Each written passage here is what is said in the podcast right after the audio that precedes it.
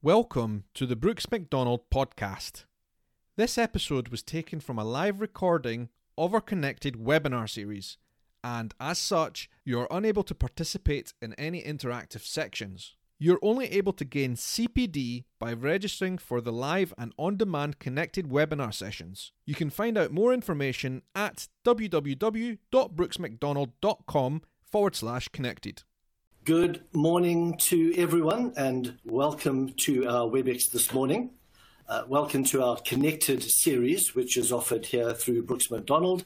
And today we will be discussing a very hot topic the topic of inflation and what that may mean for both existing investors in global markets as well as, of course, prospective investors. Uh, we are joined today uh, by Ed Park, who is Group CIO for, Brooks, for the Brooks Macdonald Group based in London, and I am Lindsay Bateman, Head of Business Development for Brooks Macdonald on the offshore international business and based here in the lovely and sunny island of Jersey. Before we get into the meat of today's uh, topic, may I just run through a couple of administrative issues which um, you can look at on screen and see if this might help during the next half an hour. First of all, you have complete control of the panels in front of you. Each of these panels can be moved, expanded, or reduced so that you can tailor the screen to how you may want to interact during the session. To expand or maximize any of these panels to full screen, click on the arrows on the top right-hand corner. At the bottom of your screen is an icon ribbon that gives you access to a number of panels, and I'll quickly run through those. The media player is already showing, and that's where you can see your presenters, myself and Ed Park. Slides allows you to control how and where the presentation panel displays. You can ask questions throughout the session at any time using the Q&A button at the bottom of your screen. I'll be monitoring this as we go along, and we will have time to answer questions at the end of the session. You can invite a contact to join the webinar by using the share button. Our resource list allows quick links to our quarterly market overview and, and, and uh, inflation leading the conversation, as well as our weekly market commentary.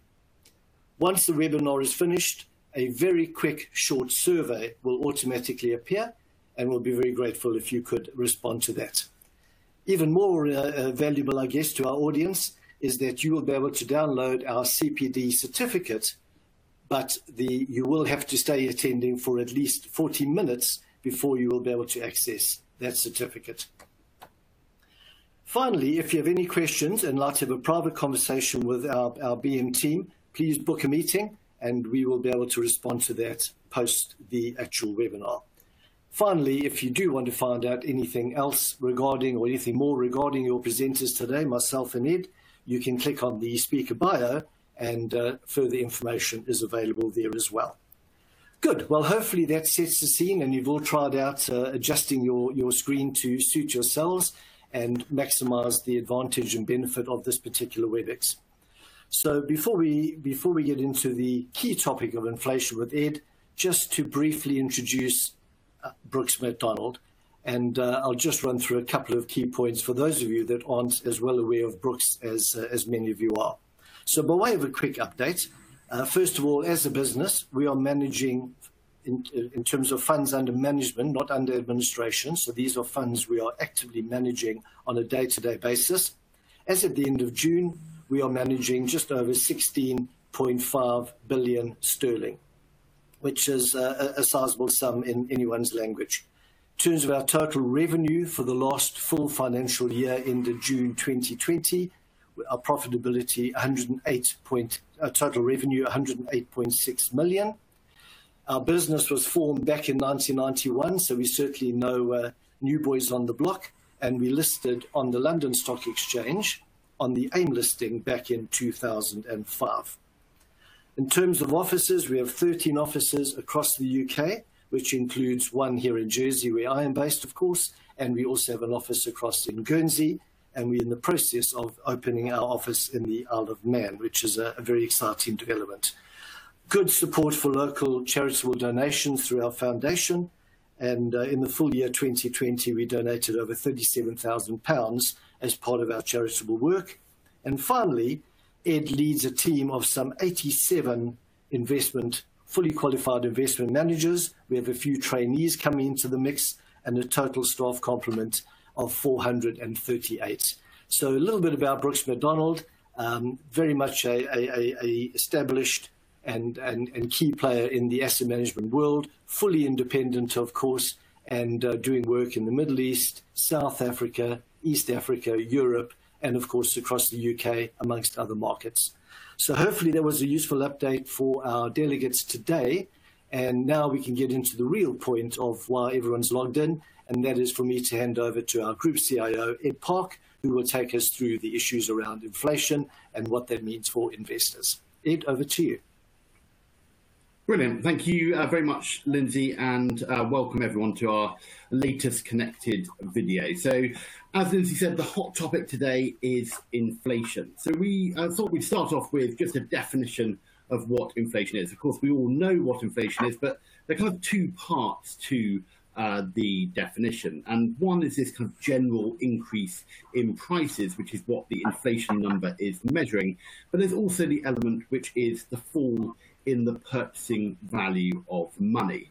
And that's often what investors really care about. And particularly in a low rate world such as today, that means that many cash investments, many sovereign bond um, investments are providing a, a, a, real negative return, i.e., after inflation, they are actually losing uh, the value of money. And inflation effectively acts as a silent headwind to all of our investment gains equally, inflation is vitally important about working out what uh, what's working in, in markets and uh, which sectors uh, will lead the way. So inflation is always uh, critical, but it's particularly important at this moment in time, a point that we will go through over the course of this webinar. So what causes inflation? Now, there are three real drivers of them. None of them are particularly bad or good in the same way as inflation isn't particularly bad or good. But the first two here I view as kind of first stage inflation, and the third is a bit of a follow on. So going through these in a bit more detail, demand pull, what is that? Well, that's when effectively, you know, if you kind of go back to uh, economics 101, this is that you've got a bit of stability between demand and supply, and all of a sudden demand uh, picks up so therefore, prices uh, go up to kind of meet that new level of demand. So this is when you know you've got a good, strong economic recovery. Um, consumer confidence is high. Uh, people are feeling good. They want to spend more money. They they buy more of a certain good or service. And you've got cost push inflation. Now, again, uh, whilst this isn't necessarily good or bad, this is probably you know a less exciting form of inflation. This is when raw material costs go up or the costs of uh, labour go up, etc., etc., and that gets basically pushed on um, to to customers. So basically, a product service um, uh, goes up in price because the end price has gone up because of the input uh, costs. Then finally, you've got this idea of built-in inflation. And this effectively is a bit of a feedback loop. So what you see is all of a sudden, uh, you know, prices are going up. So you go in and you speak to your boss and you say, this is a nightmare. I can't afford the same basket as I could last year. I need a pay rise. You get a pay rise. But of course, all that that does effectively is, is build in another cost push a piece of inflation um, because the, uh, the goods and services that you supply um, have to go up in price because your wages have gone up. So it effectively you know, it probably starts off with demand pull or cost push, but to really gain momentum, you need the built-in. It, it effectively makes um, inflation a bit of a self-fulfilling uh, prophecy, and that's why. And central banks are trying to keep inflation uh, to their kind of, and generally it's about 2% target globally. When they're trying to do that, they're keen for it not to overshoot for too long, because after a while, the feedback mechanism um, starts getting quite important in terms of inflation numbers.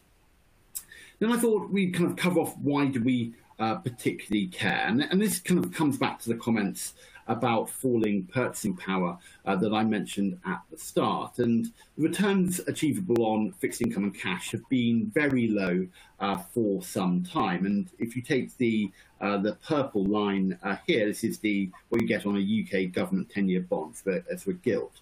And you can see it's been pretty poor uh, since the financial crisis, but clearly since the pandemic, um, uh, rates have gone even lower, and the returns available at about 75, 80 basis points um, are, are, are pretty small. So if inflation is rising at the same time as you're not really getting much return on these assets, most of these sovereign bonds uh, globally really will have a negative real, i.e., inflation adjusted yield. And we've used this chart on screens uh, many times before to show the relative valuation um, attraction of equities. And this is just about saying you look at the nominal, so just the, the basic yield of these two asset classes. But if you add in inflation, equities becomes one of the few traditional asset classes to provide a positive real return, which is one of the reasons why we're more positive on equity markets. So how do you calculate inflation? Well, effectively, inflation is just calculated based on a basket of goods, and that basket is updated periodically by the government or by another independent body. In this case, we're looking at the CPIH basket, uh, which is effectively the CPI, um, you know, uh, the consumer price inflation uh, that we know plus housing costs. So it's closer to RPI um, for those that uh, kind of know that that slightly um, older uh, definition of inflation. But this basket here uh, tells us a few things. So on the left-hand side, you can see the high-level sectors that drive uh, the UK inflation basket. Then they have in the in the first of the columns, you have the weight of those individual sub uh, components. Then lastly, you have the number of items required in the basket to make that subcomponent reflect the real world. So, for example, uh, if you look at um, look at housing, there it's 32.8% of the basket, so a, a, huge weight in the basket, but they only have five subcomponents to calculate that because effectively there's a rental yield subcomponent, there's a mortgage cost subcomponent, um, and then you really have a pretty good feel for uh, the cost of, of housing. Meanwhile, you've got something like food that has a far smaller weighting, um, 8.9%. but You actually need a far larger range of, uh, of, items in the basket to have a representative feel for what's happening in food uh, price inflation. Now, this is an important point we'll come on to this in a minute about how you can calculate inflation um, in different ways. But a key point is it is a basket of around 100 items, um, but it's not all equally weighted. Some things have a bigger weight. So, how do you calculate inflation? Well, you need to check what's in the basket, what its weight is, and then how much that price has moved over any given period. And importantly, again, not all items have the same weight. So then what are other measures of inflation? We always talk about um, you know, CPI inflation. We always have that um, that month on month, quarter on quarter, year on year number of consumer price inflation. There are other a few other ways of, of looking at it. So the, the CPIH is another way of looking at it, adding in housing costs, um, um, but they're still basically representing a simple uh, weighted basket. On the right hand side, though, is the notion of median CPI inflation. For this, you effectively take all of the items in the basket and you line them up based upon the greatest gain to the smallest gain over your time horizon. So let's say we're looking at uh, the second quarter of this year, you would line up everything that we saw on the previous page uh, from that that gain the most to that that gain smallest. Then you work up that list and you work through the weights, not necessarily the number of them. You work through the weights, and once you've reached the 50%, uh, 50 percentile of the weight, that item is your medium item. And that price change of that item is your median inflation number. Now, that all sounds uh, more complicated than perhaps it needed to be. But why do we look at this? Well, it removes some of the extreme items um, in, in the data set. So if inflation is being driven by one or two items, uh, either to the upside or to the downside, that might skew the basket, and not really give you a feel for what's happening over the uh, the entire basket and really in the in the broad economy. It could just be a few idiosyncratic stories driving it. So median inflation is really uh, quite an important one, particularly during times of transition, and arguably is a fairer view of really what's going on in the economy. And that's also because there are plenty of discretionary items in the basket. And if prices surge in one particular area, they may substitute uh, that good or they might stop buying um, as much. And you know, all of these weightings get get redone on a periodic basis. But during times of transition, you can see little surges um, that can he- affect the headline numbers without necessarily affecting our day to day life in that same way. So if you're seeing deflation or inflation in just a few items, that's arguably far less important than the whole basket moving, uh, which represents a big change uh, to people's spending power. Lastly, we consider why does it matter today? And that's because we're in this year of transition. We're transitioning from the depths of the pandemic to hopefully this sunnier climes of a global recovery. And the key question in markets today is whether the world will look more like the world pre the financial crisis, and that's a world where growth was high, inflation uh, was more present, interest rates therefore uh, were higher, and generally it was a bit more of a classic market environment or when COVID is out of the way, do we actually return to the pre-COVID world? And, and by that I mean post-financial crisis, um, and particularly the last five years or so. And that world has been um, uh, typically low growth. It's been uh, very low in terms of interest rates and um, low inflation, because in part because of that low growth. And this answer really matters as it tells you which companies and which sectors will win in the coming years. And this screen here is just a snapshot from our asset allocation committee showing you know, how we're thinking uh, about about portfolios and markets at the moment. I don't really want to focus on, on where we've got exposure, but I would note at the bottom left and the bottom right, what worlds are you preparing portfolios for? So if you have a more positive uh, growth outlooks, this is the, the bottom left, this will help the cyclical and value areas of the of the economy. So, in blunt terms, regionally, that would help cyclically uh, exposed areas such as Asia ex Japan, uh, the UK, uh, Europe, etc. On the other hand, if you're going for a slightly more subdued growth outlook, more akin to what we were seeing in, let's say, 2019 or 2018, that will be a world where defensive and growth areas such as technology, the US market more broadly, will outperform So effectively what's happening in inflation and what's happening in the growth outlook will determine which of these two parts of the barbell uh, uh, outperform. Now, for us, we're taking quite a, a balanced approach, but in terms of market leadership for 2021 and 2022, this is absolutely essential, and that's because we're at a time of transition. Now, when we discuss inflation, there are broadly two camps uh, that have developed. We have the transitory inflation camp and we have the sustained inflation camp. And these terms are thrown around uh, quite a lot. So I thought it would be important to kind of define these before we go into the into into our views over uh, inflation. So transitory inflation here the kind of the story here is that the structural issues that um, that, that, were in place uh, prior to the pandemic are still there, and that will be things like um, you know, a rise of technology, um, uh, keeping inflation under control, outsourcing, etc., etc. All of these things driving uh, prices lower, or meaning that inflation never really got out of, of hand.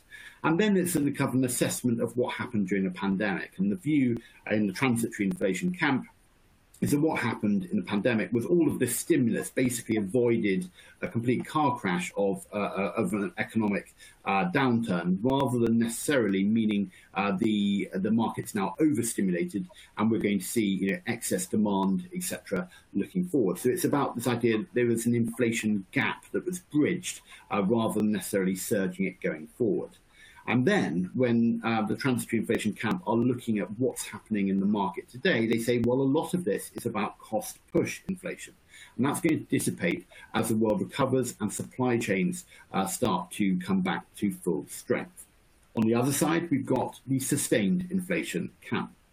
And the story here is that the cheap money um, provided by central banks and the huge amount of fiscal support uh, provided during 2020 will basically reignite these animal spirits and and effectively mean that uh, you know that that built-in inflation uh, that I mentioned right at the start will start getting going, um, and uh, the the extra fiscal firepower from things like the the U.S. Um, infrastructure bill that's going through Congress at the moment, things like that will, are going to really supercharge uh, demand. And also, people will have stockpiled lots of cash uh, during the, the pandemic, and it will all be it will all be you know put into the economy. And there's an element here that you know the, the, the, huge amount of inflation we're seeing this year is really driven by an increase in demand from a low base, but actually that this demand will become self-fulfilling and the inflation will become self-fulfilling as well. And there's also a view here that once inflation is out there, central banks will struggle uh, to get it under control, and therefore uh, we will see inflation stickier for longer and therefore sustained. So, in broad terms, if you believe in the transitory inflation camp, you're more in favour of defensive and growth sectors. And if you're in the sustained investment camp, uh, inflation camp, you're looking at cyclical and value equities. So, what are the big questions for us to try and answer today? Well, first of all, we need to try and work out today's inflation moves are they being driven by demand factors or are they being driven by cost factors? Then there's a question of how will the post pandemic world look? And lastly, what does that mean for our clients and for investors more broadly?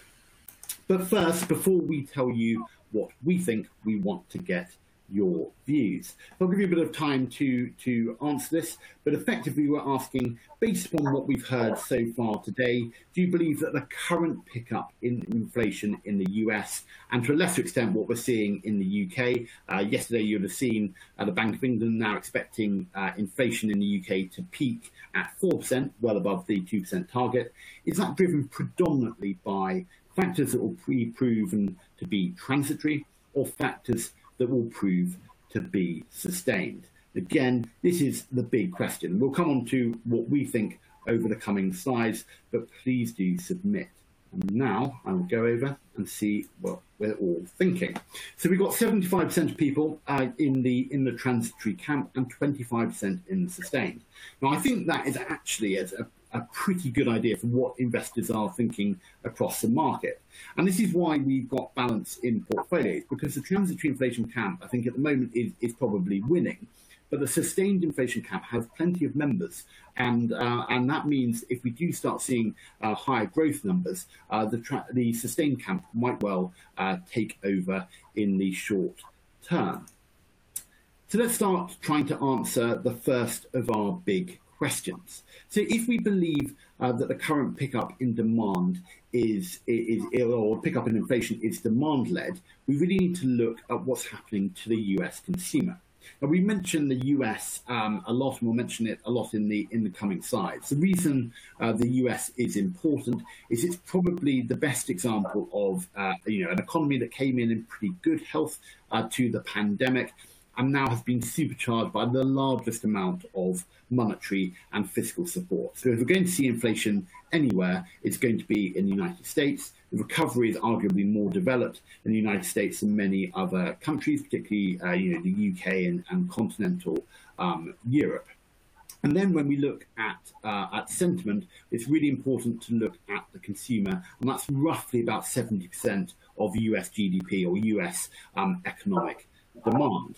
So the University of Michigan uh, do a consumer sentiment survey, um, which is what we've got on screen, and we've got it up to the, the June data, and it's effectively released in, in July. So we'll get another reading of this uh, relatively shortly. And you can see that uh, consumer sentiment, as you imagine, uh, prior to the pandemic was pretty robust and pretty strong, um, and then took, again, as you'd imagine, a huge dip uh, when the pandemic hit. But actually, we've seen a recovery clearly off the lows of the pandemic. But consumer sentiment isn't, you know, painting a picture of absurd confidence and absurd buoyancy. It's more really that actually there's a bit of um, damage still from the pandemic um, affecting sentiment. And this could be uh, concerns over Delta, it could be um, it could be concerns over employment prospects, or it could just be uh, concerns about politics or, or, the future of the economy. But regardless, in aggregate, uh, the US consumer is less likely to want to go out and spend at this moment of time because of all these things hanging over it. So at the moment, it's kind of painting a picture where it doesn't seem there may be pockets of demand being uh, you know coming and certainly there'll be a large increase in demand compared to uh, this time last year when there were far more uh, pandemic concerns. We didn't know uh, whether there would be uh, vaccines and whether they would be um, effective etc a lot of uncertainty there but actually we've seen a bit of recovery from that and, and demand certainly picked up. We're, we're, we're a long way away uh, from where we were pre the pandemic. So the next question is what about cost push inflation? Are we actually seeing an increase in, in input costs?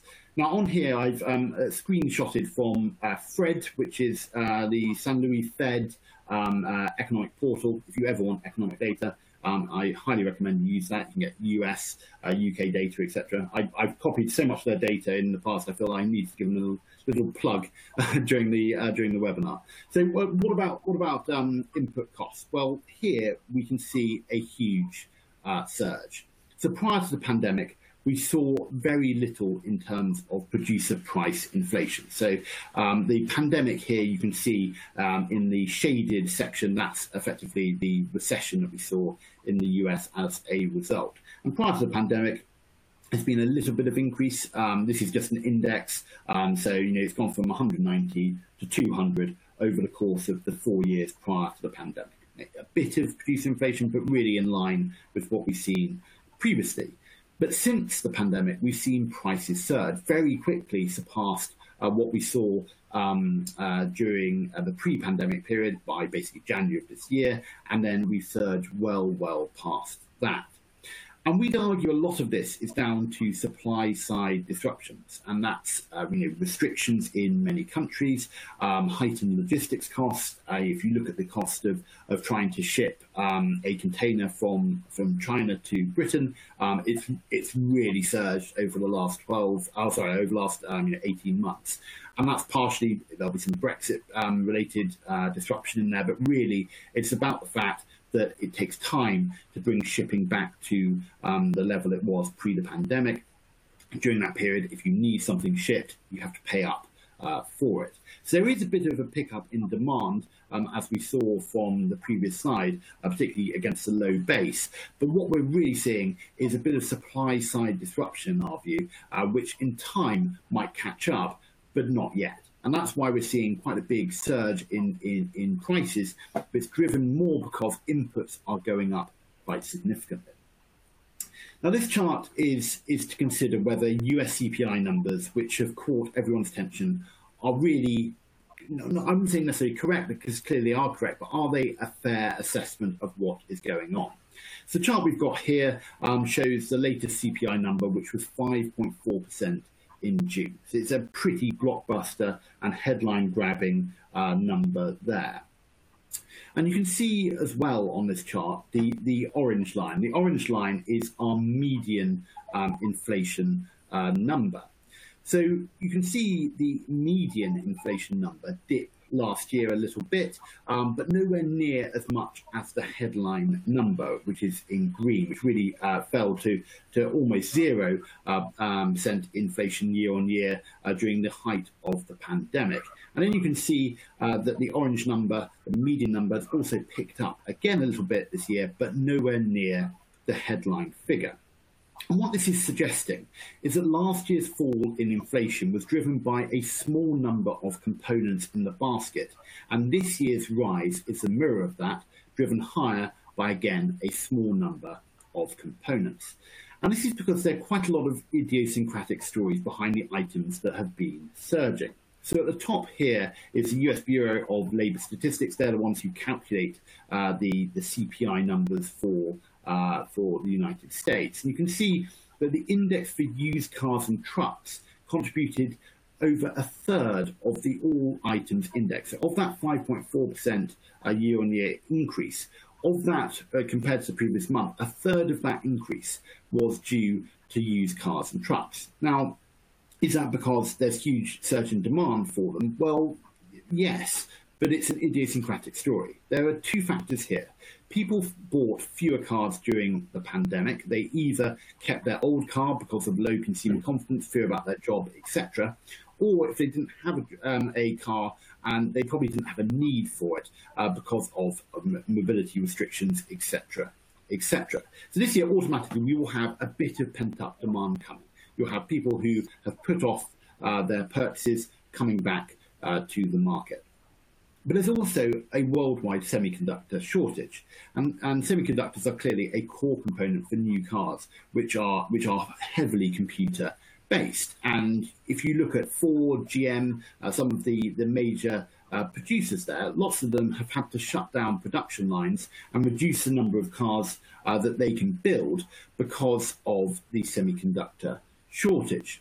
So people wanting cars can't buy new cars. They need to buy old cars, and therefore the price of those has surged. Now, is that price increase sustainable? I say not, particularly as signs of semi, um, semiconductor shortages are dissipating.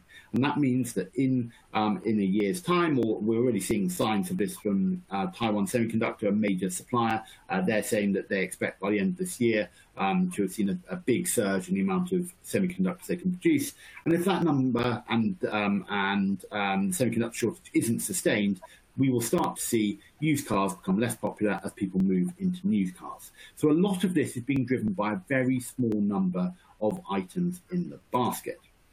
And it's not just semiconductors. And we can see this in the commodity markets as well. And the lumber price is one that's really captured uh, the imagination of people and, and really what um, the Fed chair uh, so Federal Reserve Chair Powell has highlighted quite recently in his um, post-meeting uh, statements. So back in November last year, we had the release of those key vaccine efficacy trials, and we saw the reflation surge begin. And if you, you cast your mind back, we had those uh, every week. We would have you know, Pfizer, I think, came out, then Moderna, then AstraZeneca, and it was basically every Monday um, a, a, new vaccine efficacy trial came out. And really, by the end of November, sentiment was in a far more positive uh, position. There was this concern that we would never be able to uh, vaccinate against coronavirus, and then what would the exit look like? By the end of November, we had a bit more certainty. And as a result, demand started to come back a little bit, and probably more importantly, expectations built that demand would return in the next six uh, to 12 months. And then in terms of the lumber price, we saw demand being uh, or pick up due to increased home building, which again uh, restarted in earnest, and also as people got a bit more confident about their job prospects, etc. People embarked on home improvements, etc., all requiring um, lumber. At the same time, sawmills uh, do take some time to come back online. Uh, there were still um, mobility restrictions, etc., etc. Um, uh, people you know, off work due to COVID or, or being uh, or self-isolating, etc. And we saw a bit of a squeeze developing in the lumber market. And you can see that uh, quite clearly on on screen, where uh, the lumber price is surging up um, until May of this year. But finally, sawmills uh, met the spare capacity and prices are now back to their levels prior to the November efficacy trials. Now, I think lumber's a quite an interesting one to look at because it's a domestically produced commodity in the United States. So it doesn't rely on complicated um, international supply chains uh, to get sorted. Basically, once the US economic and, uh, and pandemic picture looks a bit better, the sawmills can come back online. So it's one of the fastest commodities, arguably, to return to a bit more of, uh, of, of normality. And commodities with complex global supply and logistics chains will take far, far longer. As anyone who is trying to organise a holiday knows, you need to line up not only the UK rules, but also the rules in the country you're travelling to. If you added in multiple countries on your trip, I mean, it would be incredibly difficult to try and align. So you've got the difficulty on these complicated international uh, supply chains of lining up all the restrictions, um, adding all the extra pandemic costs from each of those individual countries, and that has led to a surge in prices. But we would also argue that over time, there's no reason why there wouldn't be a normalization in lots of these key commodity prices. And with that, we would expect a normalization in terms of the input prices for our consumer price inflation over time. So, looking a little bit further ahead, what's going to happen in the future around the employment backdrop? Well, in order for consumer sentiment and optimism to rebound, we all need certainty about the job market. Now, later today, we have the US non farm payroll employment report from the United States, and much, uh, much attention there will be paid to the headline employment level, expected to come down to about 5.7% um, unemployment level. But it's not just that headline that matters. And the, the main point from this slide is that lower paid workers have seen their employment rates drop and not recover. Now, this has been uh, highlighted by uh, Fed Chair Powell in particular, as lower paid workers are crucial for consumer demand. And this is yet another data set that highlights how different the COVID experience has been for different sections of society. Now, for sustained inflation um, ahead, inflationary pressures need to be reflected in wage prices. Get to that kind of that right-hand side built-in um, inflation theme, and we appear to be a long way from filtering uh, through these employment gains to the lower and to an extent middle wage workers. So the employment backdrop might look like it's recovered uh, to almost to uh, pre-pandemic levels or not a million miles away from it. But the experience when you look below the data is that the lower waged workers who are absolutely critical for consumer demand, not only um, because they are a large part of the workforce, but also because their tendency is to spend uh, what they receive rather than to save, unlike higher paid workers. Um, they are vital to, to restarting consumer demand, and therefore it's one to watch, but it's not happening yet. So, what does the market expect the world to look like? Well, we can see on screen here, this is um, again uh, from the St. Louis Fed. Um, we're looking at 10 year inflation break evens. Now, what does that mean? That means effectively, what does uh, the, the bond market expect to be the average inflation rate over the next 10 years? So, CPI inflation on average over the next uh, 10 years. So you can see since the depth of the pandemic, we've seen a real surge in uh, in in this measure, and um, it's picked up from expecting inflation to basically never return at a 0.5% expectation. You know that that again would have been during the real height of the of the sell-off, so probably not not an important data point, but you know it was around one percent uh, for some time, and now the expectation is we'll see around 2.5% as the average inflation rate over the next 10 years. so clearly, markets are saying that they're expecting inflation to come back. But of course, sometimes this is all about the timescale you choose.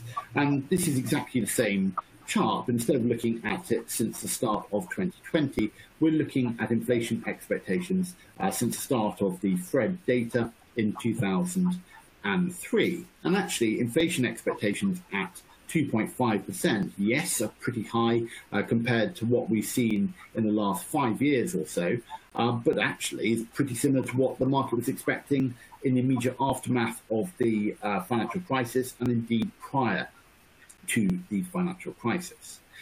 Equally, there is a bit of uh, a bit of a story to the numbers as well. So we know that inflation in 2021 will be higher. That's partially due to base effects, i.e., last year's um, year-on-year comparable price is heavily pandemic um, distorted. We know that prices went down um, last year, so automatically, because of the fact there'll be a bit of recovery and, and input prices have gone up, we're going to get some blockbuster numbers uh, this year. So even if inflation returns to normal levels in the coming years, the 2021 figures will skew the 10-year number. If you take into account that we're seeing 5.4% uh, figures, and that will, that will probably slow over the course of the next six to nine months. But if you've got those starting off your data set, your 10-year expectations have to build that in. So again, whilst the, uh, the market is expecting inflation to pick up, some of this just reflects the fact that inflation has picked up naturally over the last few months. So what does this mean for bond markets? Well, over the last few months, the market has certainly bought into the transitory inflation narrative more and more. The slide on screen shows the steepness of the bond curve. And what all that means is we've taken the 10 year yield of a US Treasury and subtracted the two year yield. Now, normally you'd expect um, uh, yield curves to be to kind of go up over time. So you'd expect um, yields to increase over time. That's because you expect the economy to grow again over time. So how steep the yield curve is gives you an idea for, first of all, how much growth is expected over the um, over the short to medium term, but also uh, what is expected to change in terms of inflation numbers. And also, if you again cast your mind back to 2018 and 2019, there's lots of concerns about yield curve inversion. And that's effectively when the 10 year yield uh, uh, yields less than the two year yield, i.e., expectations are that over time, the, uh, Federal Reserve in this situation will have to cut rates because we would go through uh, some form of recession. So people look very closely at yield curve inversion. Now, clearly, we're a long way away from being in yield curve inversion. You still get an extra 1% in a US 10 year yield uh, versus a two year yield. But the steepness of the curve is highly correlated to economic expectations and inflation expectations. And the flattening of the curve since May shows a market that's expecting a return to a low growth, low inflation outlook, one that looks a lot more similar to what we saw in 2018 and 2019 than we saw, let's say, prior to the financial crisis. So then the question is who's winning in, in equity markets? And here we're looking at the US and the Eurozone um, indices as rough proxies for the different sectors in the market.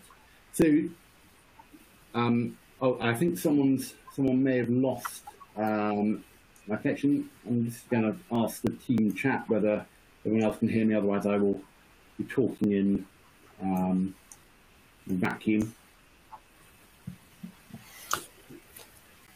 Ahmed, if you can hear me, uh, all working yeah. as it should from my side. Okay, fine, fine. Okay, sorry, I will, I will, I will push on. So um, uh, we, we, use the US and Eurozone equity indices here as rough proxies for the different sectors um, in the market. So the US has a large structural skew towards growth and defensive sectors such as technology and healthcare, whereas Europe has a large skew towards cyclical and value sectors such as energy and banks. And part of that is, is structural, part of that just reflects um, uh, where we've been um, over time and which companies like to list in different areas. But it's a very good rough proxy uh, for where market leadership is coming. So if you see um, the, the chart on screen here, you can see that the purple line, which is the uh, Eurozone equity market, was actually doing very well um, until the middle of June. It was actually outperforming uh, the more growth and defensive focused um, uh, US equity market. But actually, in the last few weeks and months, the US has quickly moved back to top of the leaderboard. And this is reflecting the fact that the transitory inflation camp has taken over for the time being. But these things can change very quickly. And it would take you know, many strong US growth numbers to change this leadership yet again, but it is not far from impossible. And that's why we're keeping um, balance in portfolios. We think that ultimately the transitory camp will win, but we've retained balance in portfolios given the ongoing uncertainty and the knowledge that we won't really know who wins um, for many quarters to come, and we don't want to be caught out in the markets in the interim. Now, before we um, move on to the opening up the debate and going through um, some of the of the questions that you submitted, we wanted to uh, kind of get your views on what these blockbuster numbers will mean for the purchasing power of investors sitting in cash. And you know, clearly, uh, regardless of whether it's transitory or sustained, we are expecting uh, inflation to be high for the next six, nine, 12 months. What asset class is going to be the big beneficiary of that?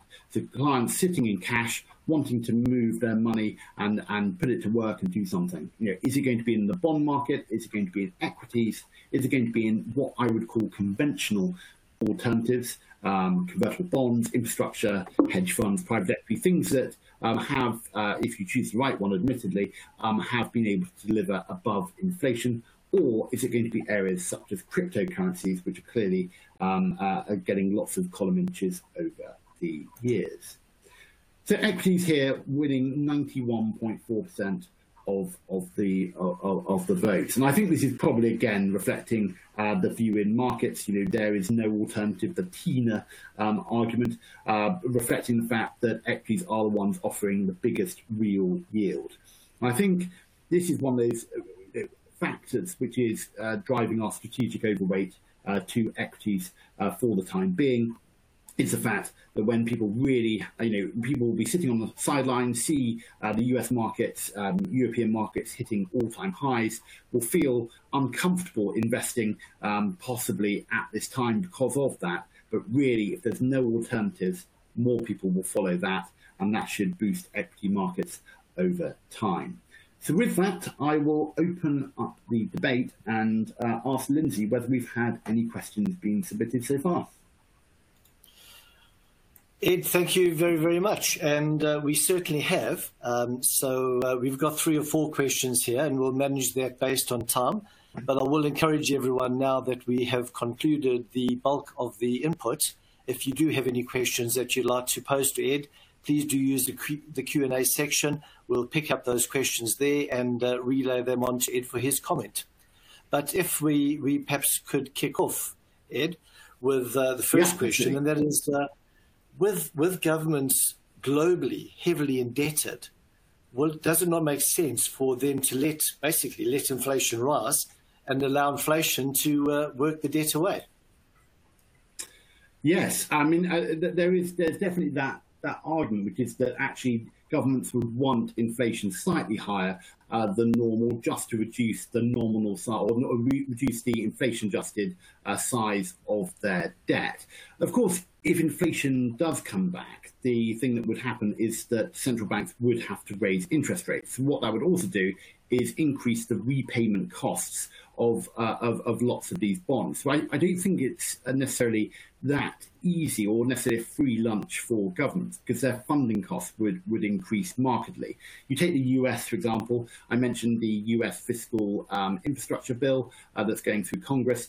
If that passes, a lot of that will initially need to be financed uh, through uh, higher debt. And if the debt is being issued at higher interest rates because inflation expectations have jumped, that's not necessarily good uh, for the US Treasury. I think the other point here is that governments might want it, but most central banks uh, globally are now independent, and that means that uh, there, and I'm sure there is more interplay than perhaps um, you know a, a, purist would would would want. Um, but but notionally, at least, uh, there should be should be full independence, and therefore, what governments want won't necessarily pass through to actually what happens um, in interest rates. So, if uh, inflation did come back and inflation was allowed to run slightly hot, what we'd probably see is central banks having to act uh, to to either taper asset purchases, so uh, reduce the amount of quantitative easing they're doing, or to raise rates, and both of those would increase the borrowing costs uh, for Treasury. So I, I, don't think there's a free lunch out there um, for governments trying to inflate away their debt. Good. Thank you, Ed. That was a comprehensive response. Appreciated. Uh, a second question we have here is with wage price inflation reaching high levels, will the UK government abandon the triple lock on uh, state pensions?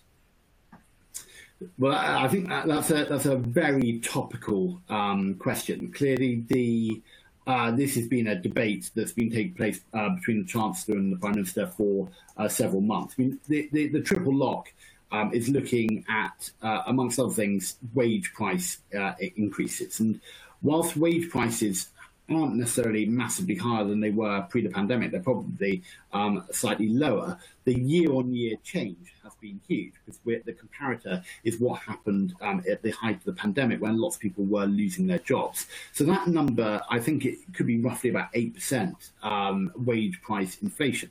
Now, if all state pensions need to go up by 8%, that is going to um, and need to be financed from somewhere and could be quite expensive uh, for them to uh, for them to finance. So I think the expectation there is probably they would look to try and move this temporarily to a double lock, where they would take out um, wage price inflation in the very short term. Clearly, there is a lot of political um, narrative to this. and The Chancellor has phrased it as kind of we need to be fair not only to pensioners but also uh, to taxpayers, and and clearly we know um, the, the, the sustainability of uh, the triple lock is, is something that uh, is, politically very sensitive. Uh, so we will see whether they abandon it or not. But I think um, from what Rishi Sunak has been saying, he's definitely positioned positioning uh, for the possibility of removing uh, the triple lock. And this is really, you know, again, this is exactly what we're talking about with inflation. It's about base effects. And what happened at the height of the pandemic is probably not your best comparator for any data set. But if you are that's being used to you know ratchet up um, a you know a governmental cost, um, you know, I think it's politically probably slightly more palatable to um, to tweak it um, in the short term uh, rather than let it fly. I think it, you know the, the, the, distortions of the pandemic might give uh, room for them to do it. So we'll, we'll see. Um, but uh, the, I think the narrative recently has been talking about the double lock, and I think that's probably the way they will ultimately go. Good. Th- thanks. Uh, thanks very much, Ed. There are two more questions that I have on screen to post to you before, uh, and then if there aren't any further, we'll start to wrap up. But uh, the penultimate question I have is that the public's expectations around UK inflation is already increasing. So, what would stop inflation carrying on as it did back in the uh, 80s and 90s? And uh, I'm someone who can actually remember that. Yeah, and, and I mean, I, I think that you know what, what's different um, in the market now compared to uh, the 80s and 90s? And if you go back to the 80s and 90s, we had quite a, a strong um, uh, commodity boom. Uh, I, I, think I'm not saying that that can't happen uh, this time round. It, it, certainly could happen, but I think you know the once these global supply chains etc. come back, I think there'll be uh, you know, a, a, push down in terms of the price pressures. And also, if you look at some of the recoveries we've seen in the past, they've been boosted by uh, huge surges in Chinese demand. You know, a post-financial crisis is, is your classic example of that. We had a huge amount of, of fiscal spending from, from China, drove commodity demand, and actually um, actually helped pick up uh, inflation. And we saw uh, patches of that during the 80s and 90s as well.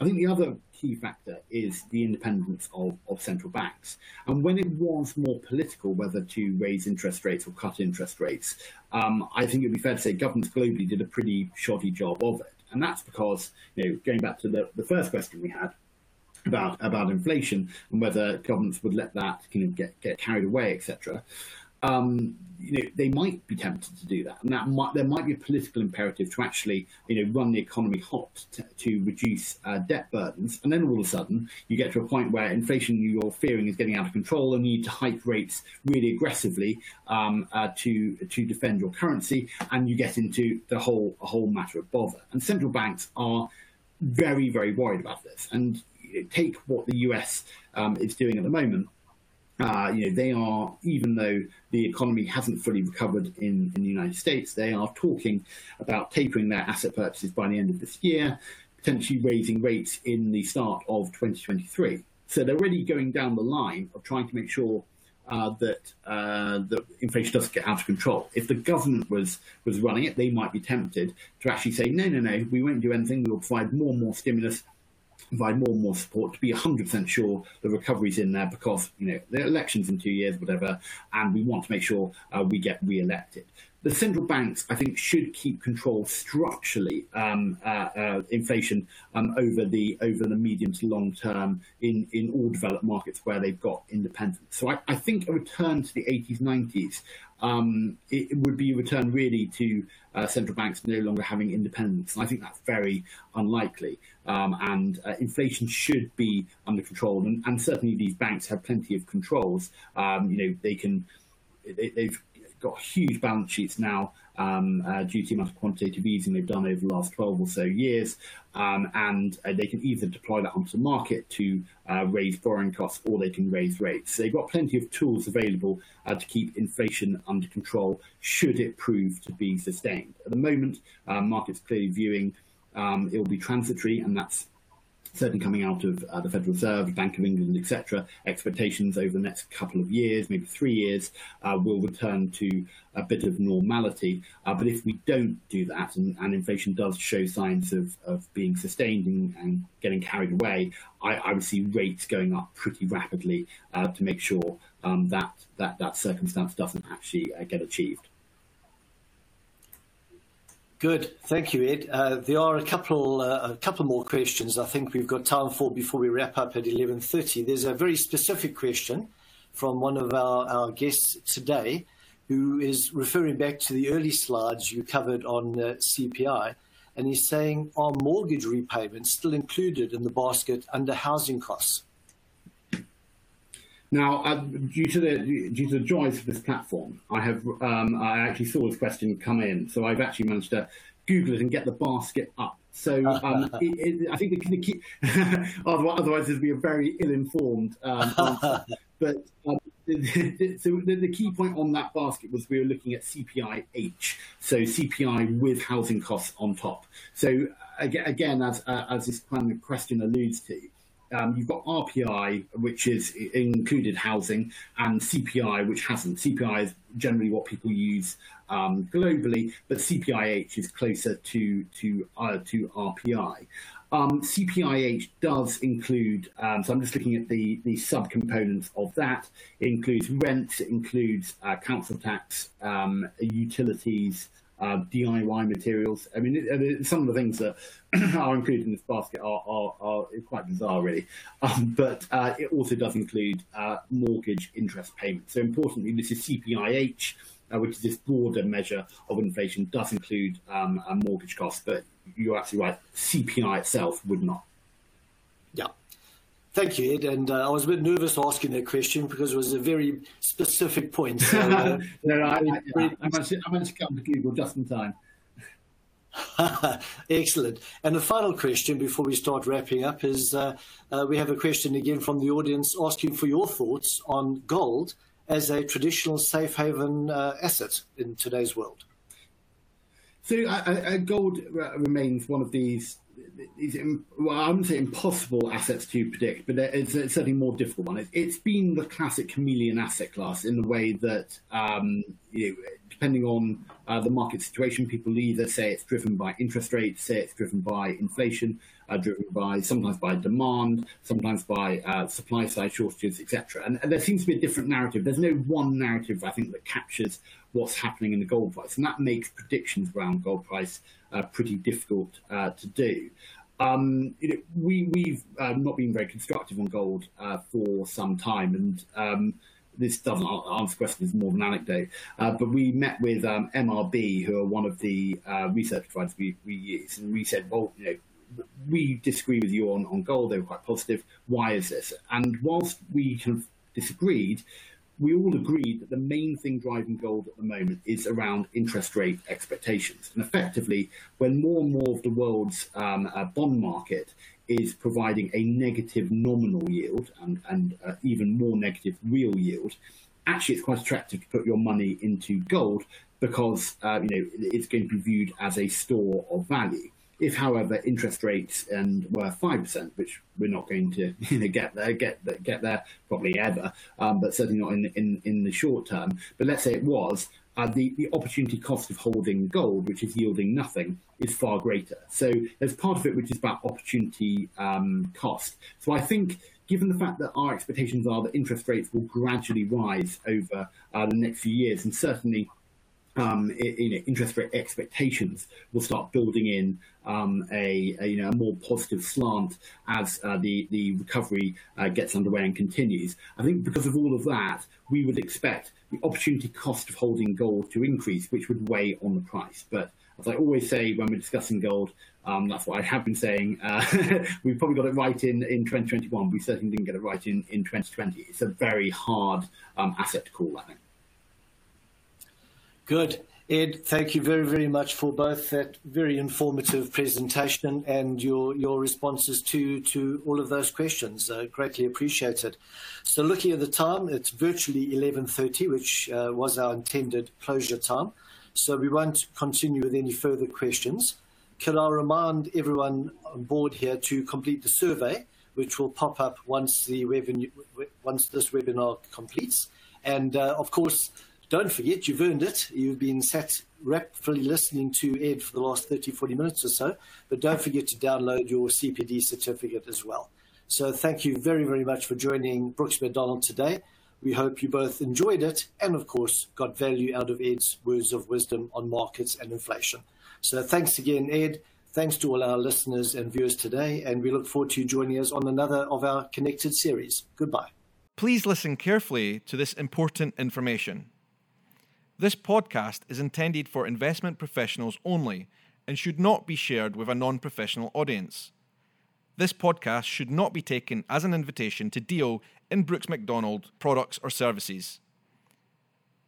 Any views expressed during this recording belong to the individual and are based on market conditions at the time of recording and do not reflect the views of Brooks Macdonald. Brooks Macdonald is authorised and regulated by the Financial Conduct Authority. For full terms and conditions, please visit our website.